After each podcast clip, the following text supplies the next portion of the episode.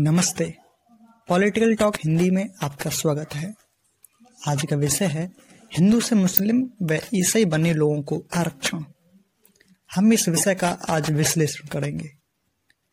हिंदुओं में जातियों को तीन भागों में वर्गीकृत किया गया है। सामान्य वर्ग, यानी जनरल पिछड़ा वर्ग ओबीसी व अनुसूचित जाति व जनजाति, यानी एससी और एसटी सामाजिक और शैक्षिक पिछड़ेपन को दूर करने के लिए अनुसूचित जाति, जनजाति को आरक्षण आज़ादी के बाद से ही लागू हो गया। बाद में पिछड़ा वर्ग को भी आरक्षण मिलने लगा। वर्तमान में सामान्य वर्ग को भी 10 प्रतिशत आरक्षण ईडब्ल्यू एस के माध्यम से मिल रहा है। सवाल यह है कि क्या हिंदू धर्म छोड़ मुस्लिम या ईसाई बन चुके लोगों को भी आरक्षण मिलना चाहिए? भारत में स्वतंत्रता के बाद से ही जातिगत आरक्षण का मुद्दा राजनीति का हिस्सा बन गया और सरकार ने वोट बैंक के आधार पर न सिर्फ़ आरक्षण को अमर कर दिया, बल्कि लगातार इसका दायरा बढ़ाते चले गए। शुरुआत में आरक्षण अनुसूचित जाति और अनुसूचित जनजातियों के लिए ही था, लेकिन बाद में पिछड़ा वर्ग भी जुड़ गया और वर्तमान में सामान्य वर्ग में ईडब्ल्यू के माध्यम से भी आरक्षण मिलने लगा। आरक्षण पर सुप्रीम कोर्ट कहता है कि कुल पदों के 50 प्रतिशत ही आरक्षण के तहत तय होंगे। लेकिन कुछ राज्यों में यह सीमा भी पार हो गई, जैसे राजस्थान में अड़सठ प्रतिशत और तमिलनाडु में सतासी प्रतिशत। जिस कारण सुप्रीम कोर्ट में इनके मामले लंबित हैं। आरक्षण लागू करने को लेकर संविधान सभा में खूब बहस हुई। और तब निष्कर्ष निकला कि सामाजिक और शैक्षिक पिछड़ेपन को दूर करने के लिए यह व्यवस्था रहेगी। आरक्षण जातियों पर टिका है, लेकिन इसमें सिर्फ़ हिंदू जातियाँ ही शामिल हैं। वर्तमान में यह मांग उठाई जा रही है कि मुस्लिम और ईसाइयों को भी आरक्षण का लाभ मिलना चाहिए। लेकिन इसको लेकर बहस का माहौल है और प्रमुख राजनीतिक पार्टियों के स्वर बुलंद भी हैं। भारत की सबसे बड़ी पार्टी, भारतीय जनता पार्टी, हिंदू से मुस्लिम व ईसाई बने लोगों को आरक्षण देने के विरोध में है, जबकि सबसे पुरानी पार्टी कांग्रेस मुस्लिम व ईसाइयों को आरक्षण देने का समर्थन कर रही है। दोनों के अपने अपने तर्क हैं और दोनों की अपनी दूरदर्शिता लेकिन तथ्यों के आधार पर आइए निष्कर्ष निकालते हैं। सबसे बड़ा सवाल यह है कि हिंदू धर्म छोड़ मुस्लिम या ईसाई बन चुके एस सी जाति के लोगों को आरक्षण मिलना चाहिए या नहीं?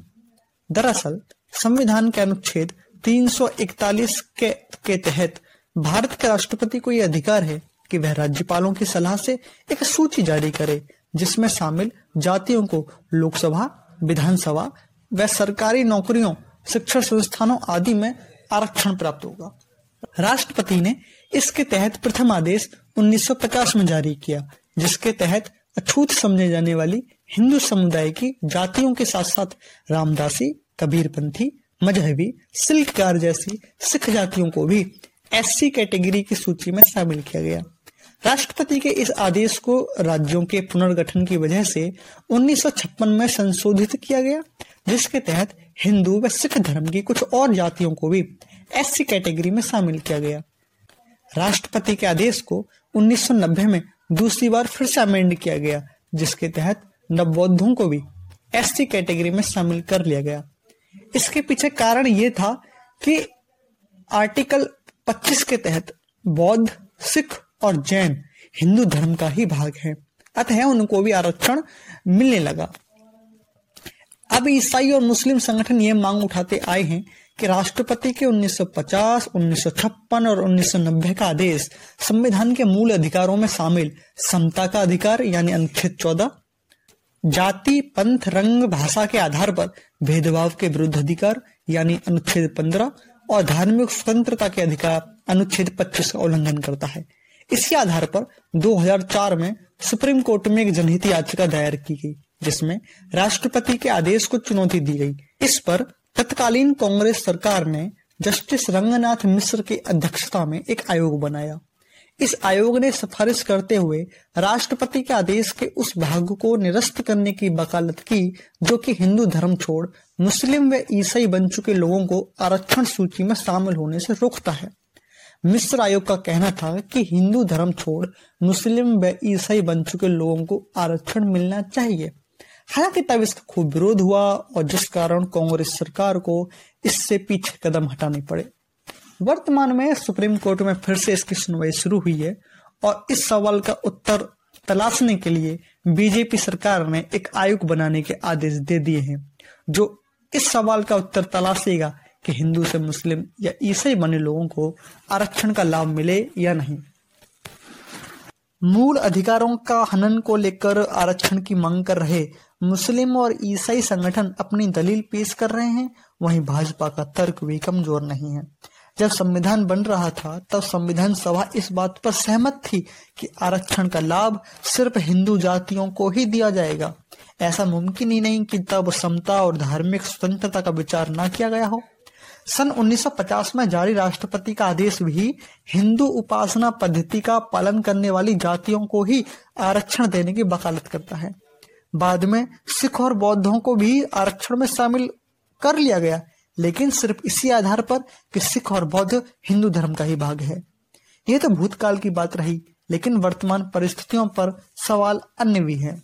सबसे बड़ा सवाल तो यही है कि आरक्षण के पीछे जिस जातिगत भेदभाव व शोषण की बात कही जाती है, वह सिर्फ़ हिंदू जातियों के साथ हुआ, और इसलिए उन्हें आरक्षण दिया गया, जबकि मुस्लिमों व ईसाइयों में जातिगत भेदभाव नहीं है।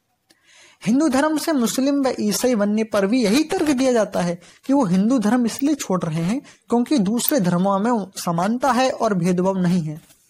इसीलिए धर्म बदलने पर, दलित होने पर मिलने वाला आरक्षण भला क्यों दिया जाए?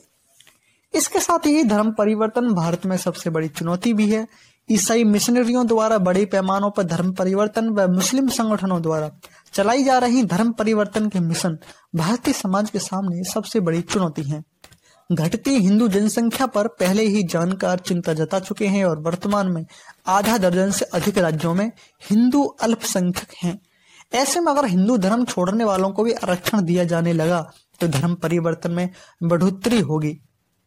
तीसरा सवाल यह भी है कि अगर मुस्लिमों और ईसाइयों को भी आरक्षण दिया जाने लगा तो हिंदू दलितों को दिए जाने वाले आरक्षण में ही उन्हें शामिल किया जाएगा, जिससे हिंदू जातियों के लिए आरक्षित स्थानों में कमी होगी और वह मुस्लिम व ईसाइयों की संख्या बढ़ेगी। इससे दलितों को मिलने वाले मौके और कम हो जाएँगे। हिंदू धर्म छोड़कर मुस्लिम या ईसाई बनने पर वर्तमान में आरक्षण नहीं दिया जाता और आगे भी दिया जाए या नहीं, इसका फैसला मोदी सरकार द्वारा बनाई आयोग की रिपोर्ट व सुप्रीम कोर्ट तय करेगा। लेकिन यह तय है कि एक तरफ़ भाजपा व हिंदू संगठन धर्म परिवर्तन कर चुके लोगों को आरक्षण नहीं देने के लिए अड़े हैं तो वहीं कांग्रेस समेत अन्य विपक्षी दल मुस्लिम संगठन व ईसाई संगठनों की मांगों को समर्थन दे रहे हैं। इस मामले पर आपकी क्या राय है? हमें अपने इंस्टाग्राम पेज पर कमेंट के माध्यम से बता सकते हैं। इस विषय पर आज इतनी ही, फिर मिलेंगे किसी अन्य विषय के साथ। नमस्ते।